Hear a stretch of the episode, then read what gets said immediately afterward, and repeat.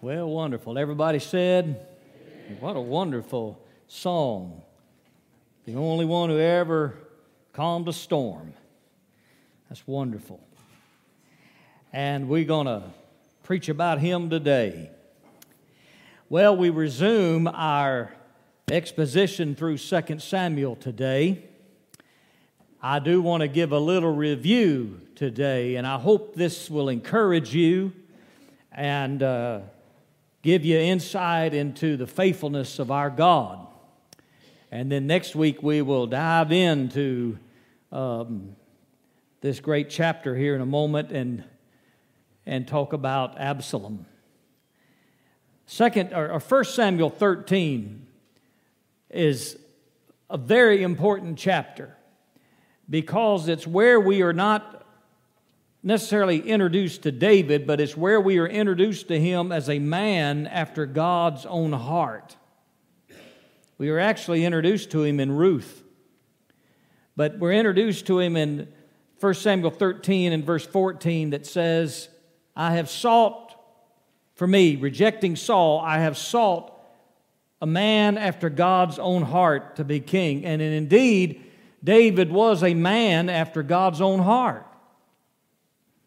Now, but as we closed out chapter 14 and we closed out 13 and those awful chapters of the tragedies in David's life and the sin in David's life and those tragic consequences. It's an amazing to me the response I received from many of you. You would come up and say to me, My heart just breaks for David. And it was almost, it was, if it was like something we were seeing right before our eyes. And that's what God's word does. It just, it's a, it's a living word. And you're like me. My heart was just broken for David. And I thought, how much more heartbreak will he take? And the depths of sin this man went to. I mean, he, he not only committed adultery, but he covered it up with murder and covered it up with deceit and subtlety. But God knew how can such a man be called a man after God's own heart? Well, that's a good question. and I will tell you, it is because God was pursuing him and he was pursuing God. And God got a hold of him. David was not perfect, but like every Christian, he was perfectible. And that's the nature of the Christian life. And I pray today you are a person after God's own heart because I know God's pursuing you and I hope you're pursuing God. And so we're going to give a review of David, and we're going to do it in a way I hope will encourage you. So if you have your Bibles, I invite you to turn with me to 2 Samuel chapter 15, the 15th chapter, beginning with verse 1 of 2 Samuel. And uh, I appreciate the uh, noise of paper. That means you have your Bible, or at least have it electronically. That's okay too. But our text reads like this And it came to pass after this. And it came to pass after this. This is the first Sunday of 2024. If you're still pondering what you might do in your devotional life for 2024, read your Bible through or focus on a book or two or a section of the Bible. Whatever you do, I hope you do with all your heart and prayerfully, and God will bless you for it. But maybe you're still wondering, what, what do I want to do for my devotional life beginning this year? Let me give you a good suggestion. Study the after thises of the Bible. Study the after thises of the Bible. We're, I told uh, my beloved wife, who's in children's church today, that I'm coining a new word today. And she said, You do that quite often. And so, after thises can be a new phrase, a new word, kind of like every now and again. But study the after thises in the Bible. There are 53 after thises in the Bible that stretch from the book of Genesis all the way to the Revelation, the after thises. You read the after thises after some event, after some preaching from a prophet. It says after this and talks about how people respond. Some of the after thises are after great victories won by the people of God. Sometimes the after thises are uh, after defeats. Sometimes the after thises are when people have stood strong for the Lord and in the power of his might. Sometimes the after thises are after sin in the life of his people. Sometimes the after thises are in times of great joy when God has just done something wonderful. Sometimes the after thises come about uh, in response to tragedy and hardship and struggle Sometimes the after thises are simply instruction on how to do things. It says, after this manner, do this, this way. And so the after thises would be a wonderful text of Scripture, a, a, a, wonderful theme of the Bible to study. Be a good sermon topic. Take 53 weeks. The after thises. And uh, I want to encourage you in that because if you live any amount of time on earth, you're going to accrue some after thises. Maybe you've made a bad decision and you're in an after this. Maybe you're in a, maybe you made a great decision and you're sitting back in a wonderful after this. Maybe a hardship has come your way and you're in the after this. Maybe you've been blessed beyond measure and you're in the after this. Maybe you've sinned some long ago and you're still in the after this of consequences. That is where we are in David's life in 2 Samuel 15. He is in the after this of some consequences. Next week, we're going to see where his son Absalom starts a rebellion. Now, folks, if you've ever had teenagers, you, you might have had strong rebellion. I know you've had some rebellion, but this uh, is awful what David went through. It's going to break your heart what David went through with his boy Absalom. And we're going to begin to deal with his rebellion next week, and I'm going to show you what a rebellious person is like from the Word of God here. But I want to focus on the fact that it, it, it comes after it comes after some experiences in David's life, just like your after this is, and just like my after this is. And so, what we're going to do is we're going to look at the big picture of this after this. And I want to show you uh, when the after this comes our way.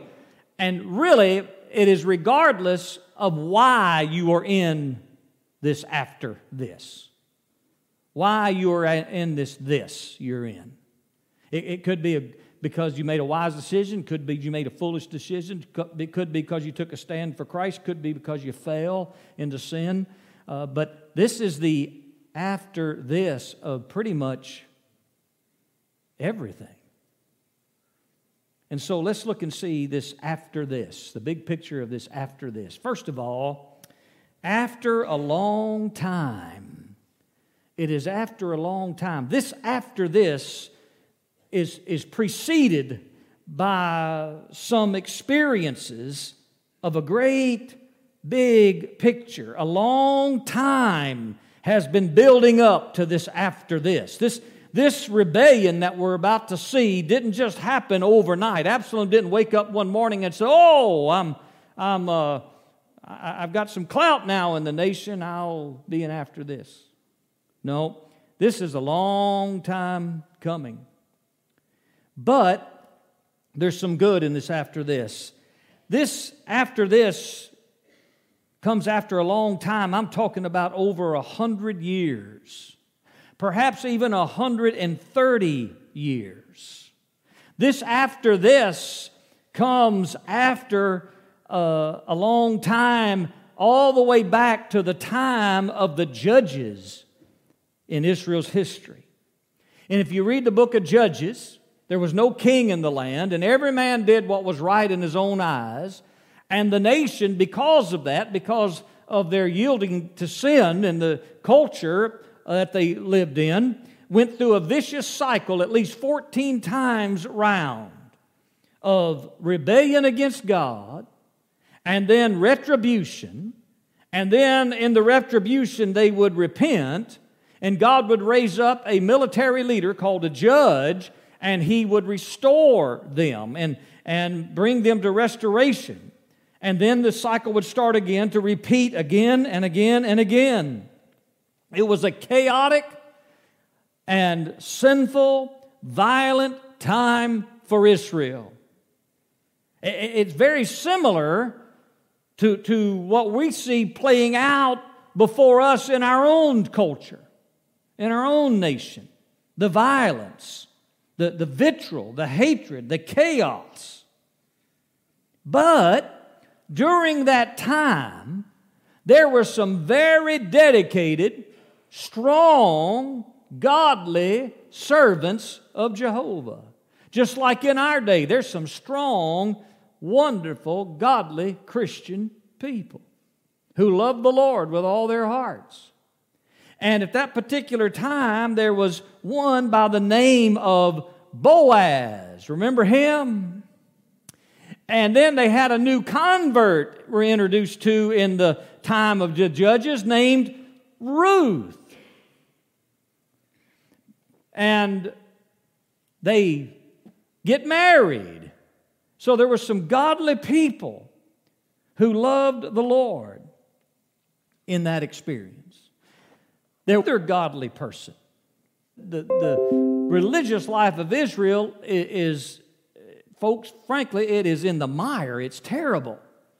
I mean, abusive and, and greedy and ungodly and immoral. The priests are immoral. It, the, the, the leader, the spiritual leader of a nation, is, is a very permissive father who lets his priestly sons uh, run amok.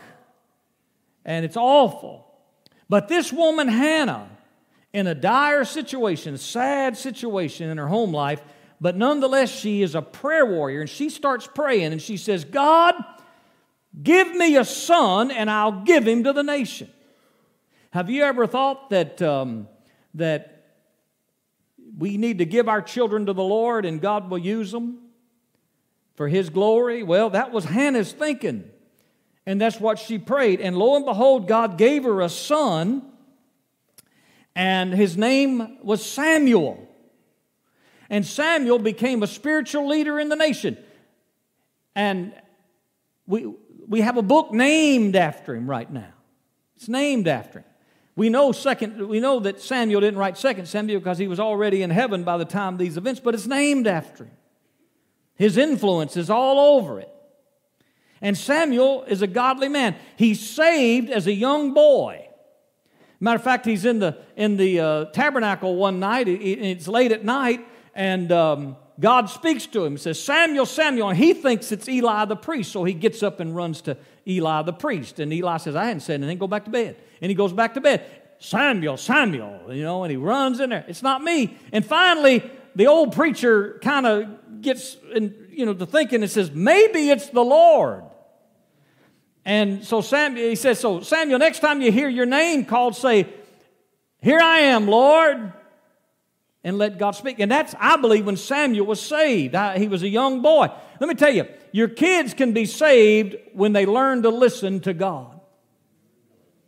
And so Samuel got saved. And so you got you got to teach your children how to listen to God. And Samuel got saved and became a spiritual leader. He became the, he was the last of the judges, and he finished the job Samson should have done, delivered Israel. It was Camelot years spiritually. It was a wonderful time. And Samuel was called upon the Lord to anoint a king. At first, he anointed Saul. That was man's king. And God said, I'm going to teach the nations some lessons. But then God rejected Saul and said, It's time for my chosen king.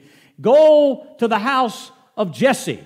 And he went to the house of Jesse, and all of Jesse's sons, these strapping boys, came out, and all they looked good. They were good looking men. I mean, you know, about five, seven, slightly bald, and just wonderful, good looking men.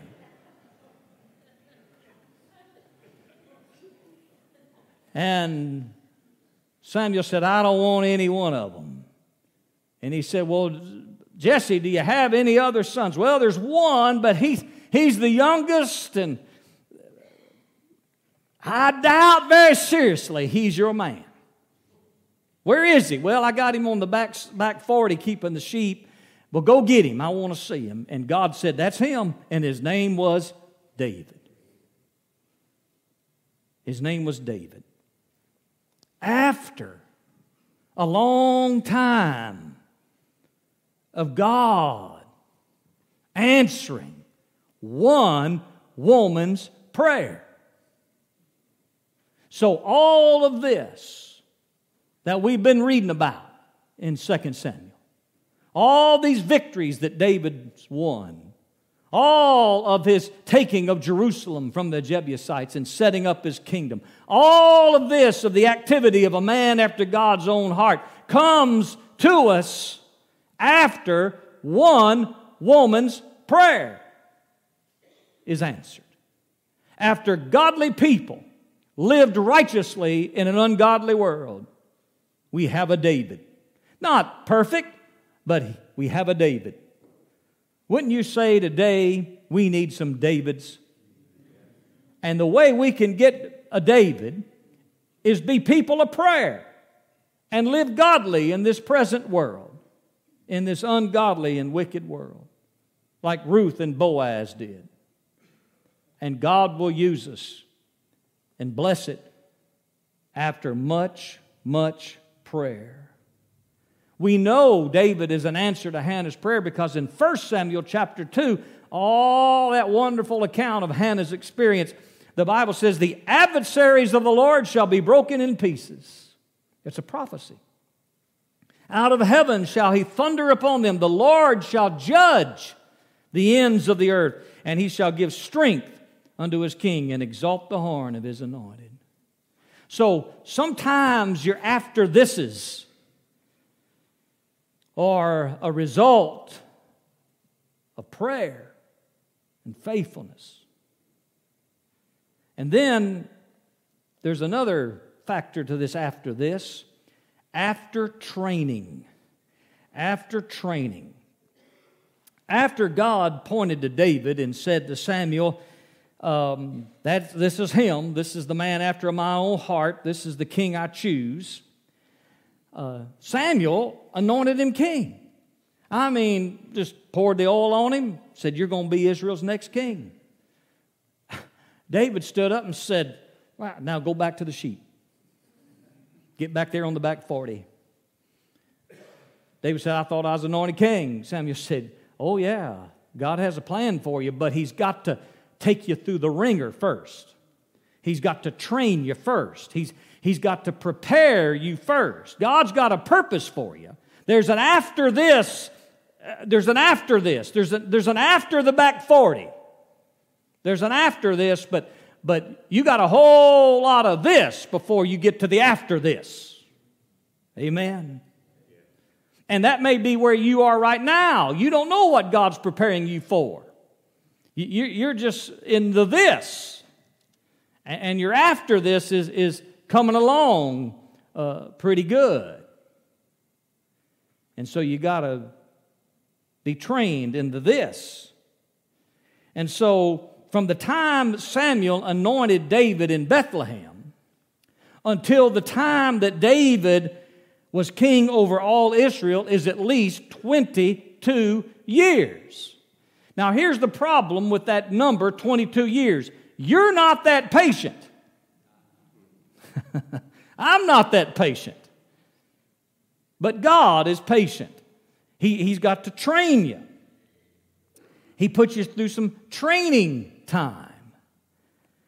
I, I can't tell you how many times or events or things or situations come about in my ministry now that remind me of something that happened 30 years ago.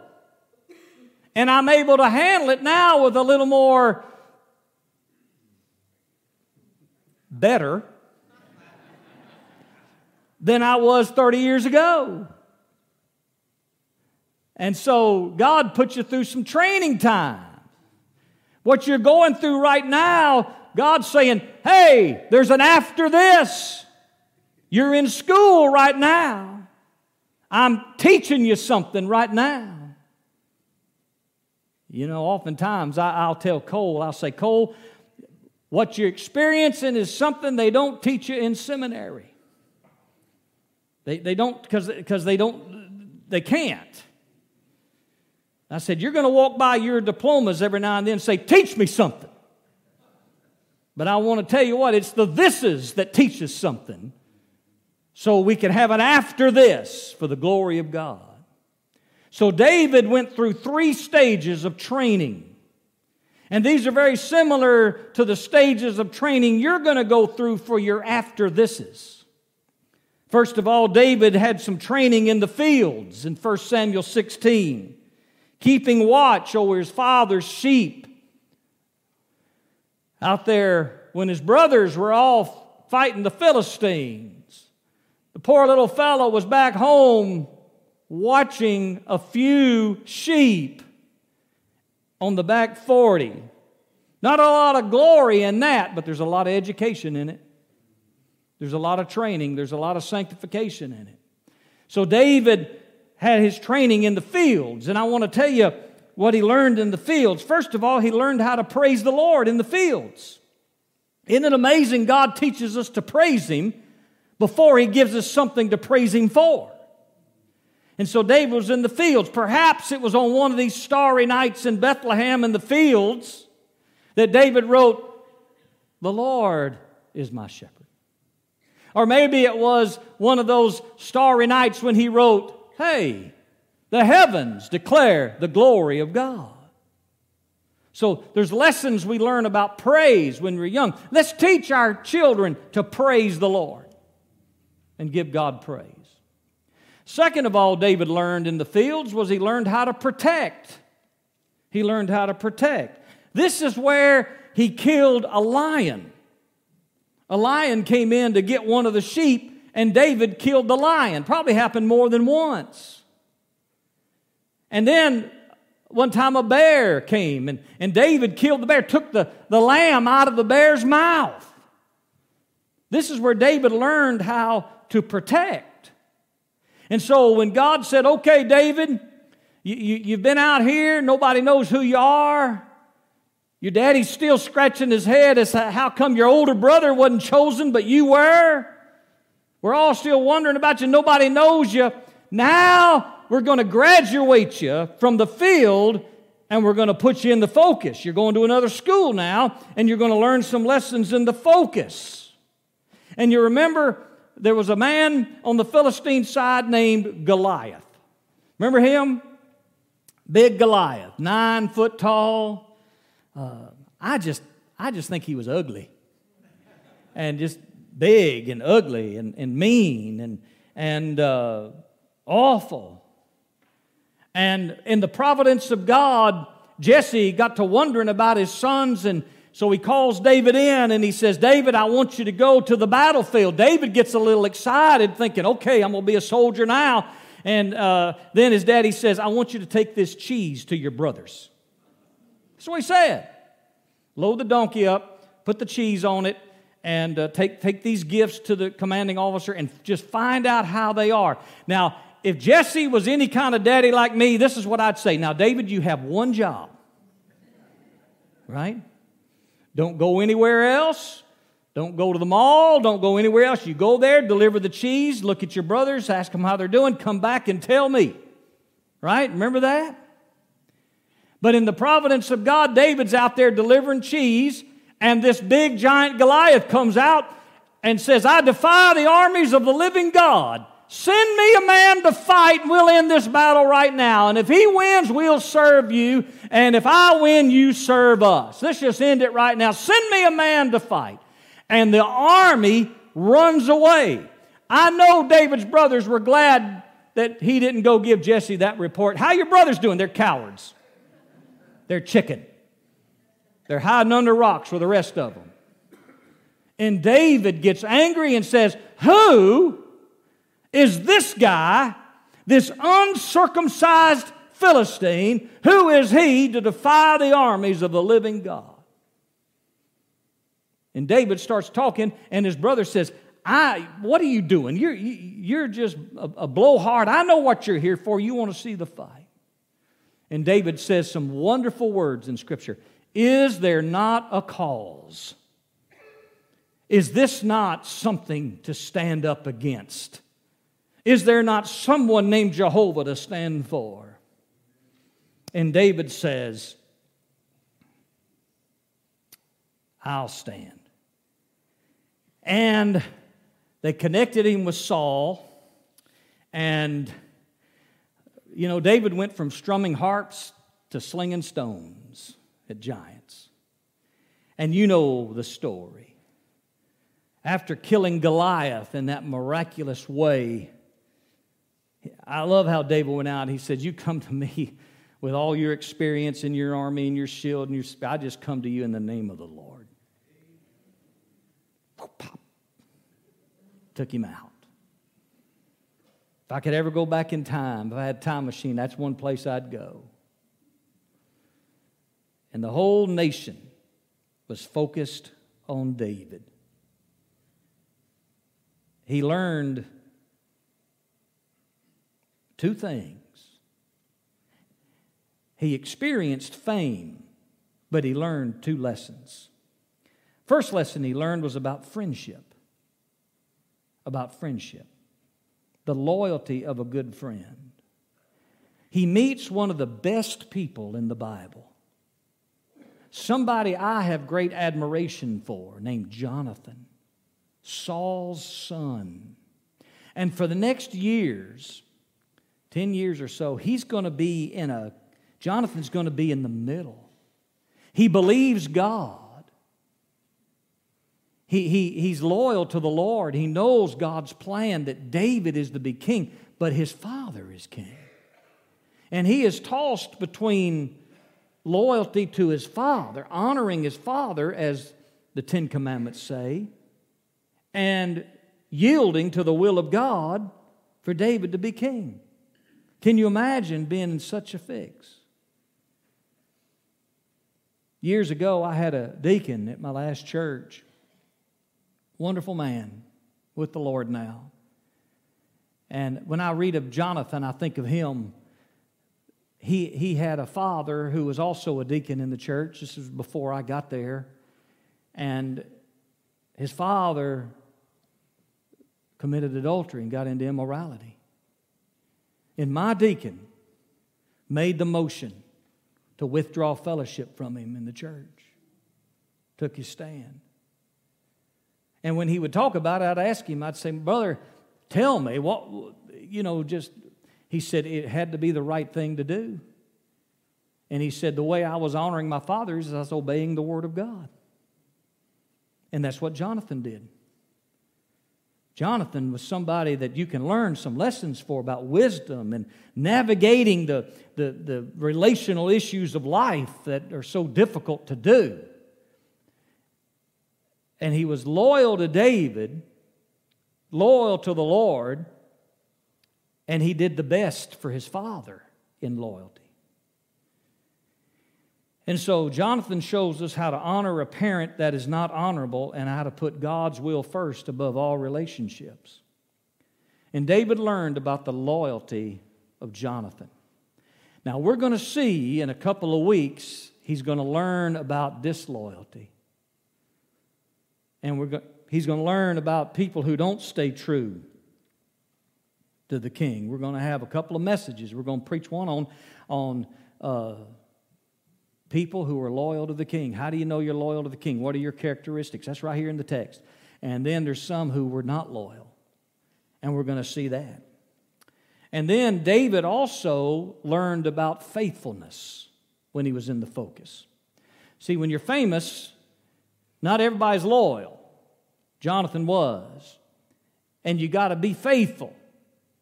And David was faithful. As Saul grew jealous and jealous, remember, Saul would hear the ladies' ensemble in Israel sing. Saul has slain his thousands. And I imagine the old boy just grinned from ear to ear. But the next chorus went, and David his ten thousands. And the balloon just. and so David learned about being faithful. Saul got jealous and jealous. David became famous and beloved, and Saul tried to kill David many times. And David had opportunity to slay Saul when he was on the run. Several occasions David could have killed him. He had Abishai, his, his nephew, Joab's brother, with him one night, and, and right had the spear right on Saul's chest. And Abishai said, Let me smite him, and I'll just have to do it one time, David. We're going to see Abishai in the next few chapters. I like that guy. I like that guy. But he's, you know, he had to be pulled back. And David said, No, I'm not going to touch God's anointed. I'm living in the promises of God. I'm going to let God's timing bring this out. David was learning about faithfulness to the Lord. Let God take care of it.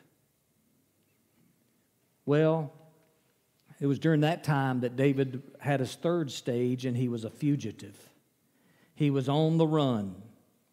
1 Samuel 19 through 30 is about when he's a fugitive. He's running all over the place. His character is shown. He had occasion to kill Saul, but he wouldn't do it. He could have taken the throne many times by, by a coup, like he's about to experience here, and wouldn't do it. He would not raise his hand against God's anointing, he left it to God. He his character is shown and built. David's character is shaped. He learned many lessons by many mistakes. He, he learned impatience. He, he learned about patience. You remember uh, they were hiding out in the mountains. You remember, and, and it was sheep shearing time, and he had all these people. He had hundreds of people with him. And he, he sent off to, to Nabal, remember? and told Nabal, who was a rich rancher in the area, and said, Hey, why don't you give us some sheep to eat? And Nabal said, I don't care who you are. There's vagabonds all over the place. I'm not about to feed you. Go back. And they sent word back, and David got mad and said, Suit up, lock and load. Tonight, he's going to die. Remember that? And his wife, Abigail, heard about it and said, "Oh, I got to save my husband." And she she loads up some some some goods and some food and some provision and meets David and says, "Don't do this. My husband is a foolish man. Don't do this." And David said, You're more righteous than I. He learned to be patient and let God handle things. His character was being shaped. We're going to see the after thises of those lessons in chapter 15 and, 4, and 16. We're going to see David's character just uh, having been shaped. Now it blossoms, and we see some great things about David's character that he learned in this training in the field, in the focus, and as a fugitive. These years, they made David a shepherd king, they made him a sensitive king, and they made him a soldier king. And that's what your training years will do for you. Sometimes, folks, we have to go through some stuff to be softened by the Lord. Sometimes we have to go through some stuff to be strengthened by the Lord. But we always have to go through stuff to be sanctified by the Lord. And so, if you're in your training years, God's got something He's preparing you for. And there's an after this. But then we have another, real quickly. This after this after tragedy. Like I said, it was, a, it was amazing to me the number of you who just came up and you were brokenhearted for David. I was too, as we preached through those horrid chapters 11 through 14. We saw the sadness that sin brings, the after this that sin brings. As a matter of fact, there's three major sins of David. Of course, remember his wives that precipitated all, but there's three major sins of David. We, we've seen the sin of irreverence where he tried to worship God like the Philistines worshiped God, and God killed a man as a result of it. It was David's problem. And then we also see the sin of immorality. It cost many lives, including Uriah.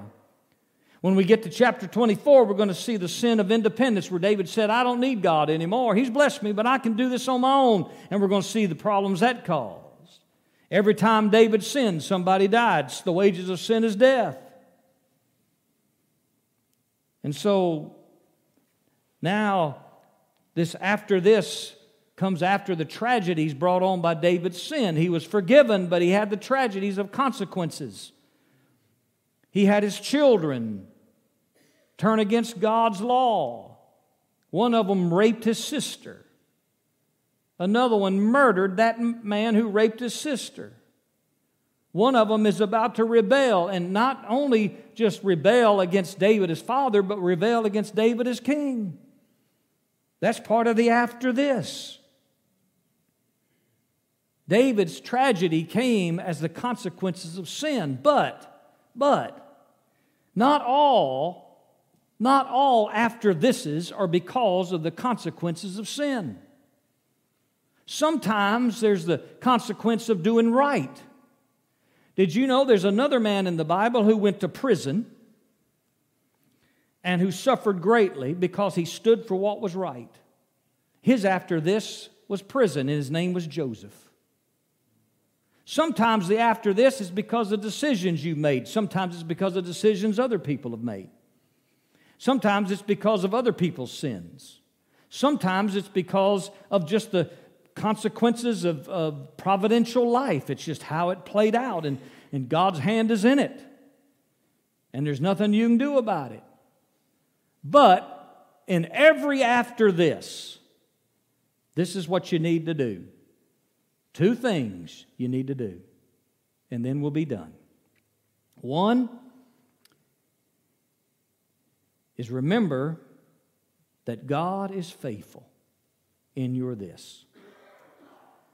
2 Samuel 7, God told David, You will forever have a son on the throne of Israel. And God's keeping his word.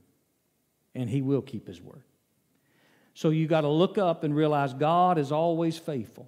Second of all, in your after this, look forward and be faithful to God. Acts 13 36 says that after David served his generation, he died. Even with those three major sins and all his mistakes and all the consequences, David was still after a man's uh, after a man, a man after God's own heart and still faithful.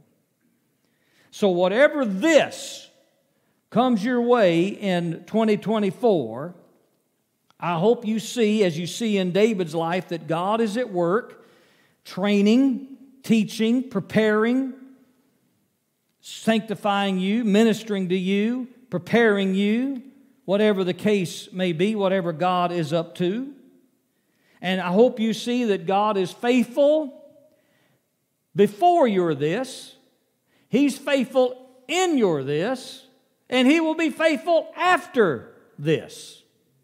And you need to resolve to be faithful before you're this, and be faithful in your this, and be faithful after you're this whatever that this may be. Now I want to show you, I want to share something with you real quick, then we'll close.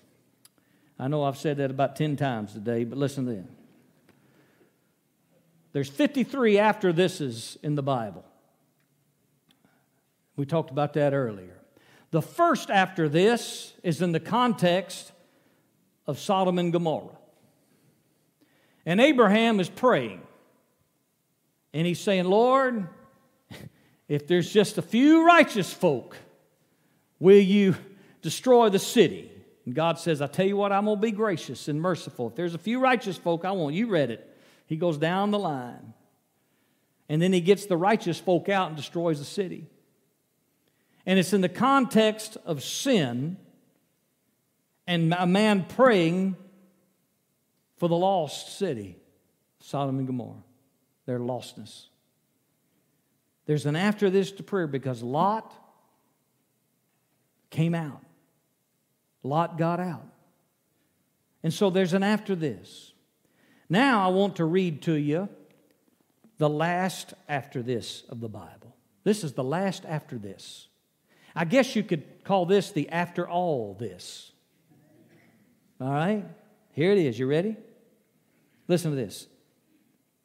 After this, I beheld, and lo, a great multitude which no man could number of all nations and kindreds and people and tongues stood before the throne and before the Lamb, clothed with white robes and palms in their hands, and cried with a loud voice, saying, Salvation to our God, which sitteth upon the throne and unto the Lamb. And all the angels stood around about the throne and about the elders and the four beasts and fell before the throne on their faces and worshiped God, saying, Amen. Blessing and glory and wisdom and thanksgiving and honor and power and might be unto our God forever and ever. Amen. And one of the elders answered, saying unto me, What are these which are arrayed in white robes and Whence came they? And I said unto him, Sir, you're the one who knows. And he said unto me, These are they which came out of great tribulation and have washed their robes and made them white in the blood of the Lamb. Therefore are they before the throne of God and serve him day and night in this temple, and he that sits on the throne shall dwell among them. They shall hunger no more, neither thirst any more neither shall the sun light on them, nor any heat. For the Lamb which is in the midst of the throne shall feed them and shall lead them unto living fountains of waters, and God shall wipe away all tears from their eyes. That's a wonderful after this. And it's the Christians after this, it's the believers after this. So, whether you're in after this because of sin, that's the consequences, or because of hardship, or because of sorrow or because of sadness or because of good decisions or bad decisions, whatever this you're in, if you're saved, you'll have this after this. And that's glory. That's God's goal for us. Amen. The after this. Well, before you can have this after this, you got to have a this, and that's the salvation of God through Christ Jesus. You got to have salvation. I hope and pray you're saved. If you're not 100% certain that you died today, friend, your after this is awful. It's called hell and separation from God. But if you would give your life to Jesus today, you can have an after this of glory here and now, living for the Lord, glory in you, you possessing glory. And one day when this life is over with, you can have where glory possesses you in heaven, a marvelous, glorious after this. I pray you've been encouraged today and I pray you'll make a decision for Christ if you need to today. You come as we stand together. We're going to pray. And I want you to come down the aisle if you have a decision to make. It's time. It's time to do it. If you're thinking about it, that means it's time to do it. It's time to come forward and say, I want to unite with First Baptist. I want to make this my church home. I want to be, I want to know Christ as Savior. I want to commit my life to Christian service. What decision you have, you make today, and God will see to the after this.